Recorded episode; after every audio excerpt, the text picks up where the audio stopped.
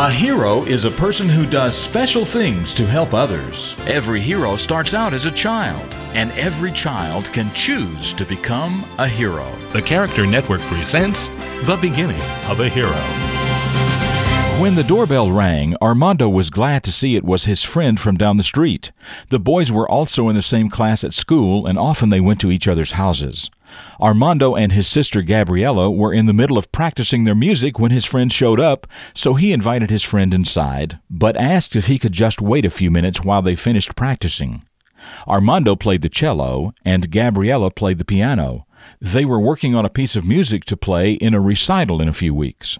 But as they played, Armando's friend started laughing. What's so funny? asked Gabriella. The boy said, What's so funny? If you could hear yourselves like I'm hearing you, you'd laugh too. Well, yes, it's true that Armando and Gabriella were not professional musicians yet, but they were working at it, and they were actually pretty good for the short time they had been playing their instruments. Gabriella ran out of the room crying. Then Armando said to his friend, Why did you do that? And he went on to say, maybe if you tried to learn something new once in a while, you wouldn't laugh at other people when they are trying. Maybe you would encourage them instead of putting them down.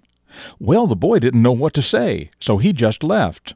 On his way home, he realized Armando was right.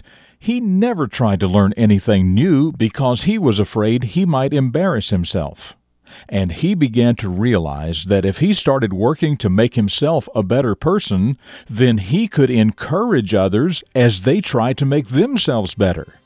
He realized that he had been a discourager instead of an encourager. But today, all that changes. I'm Jim Lord. That's what I know about the beginning of this hero, and I know that you can become a hero too.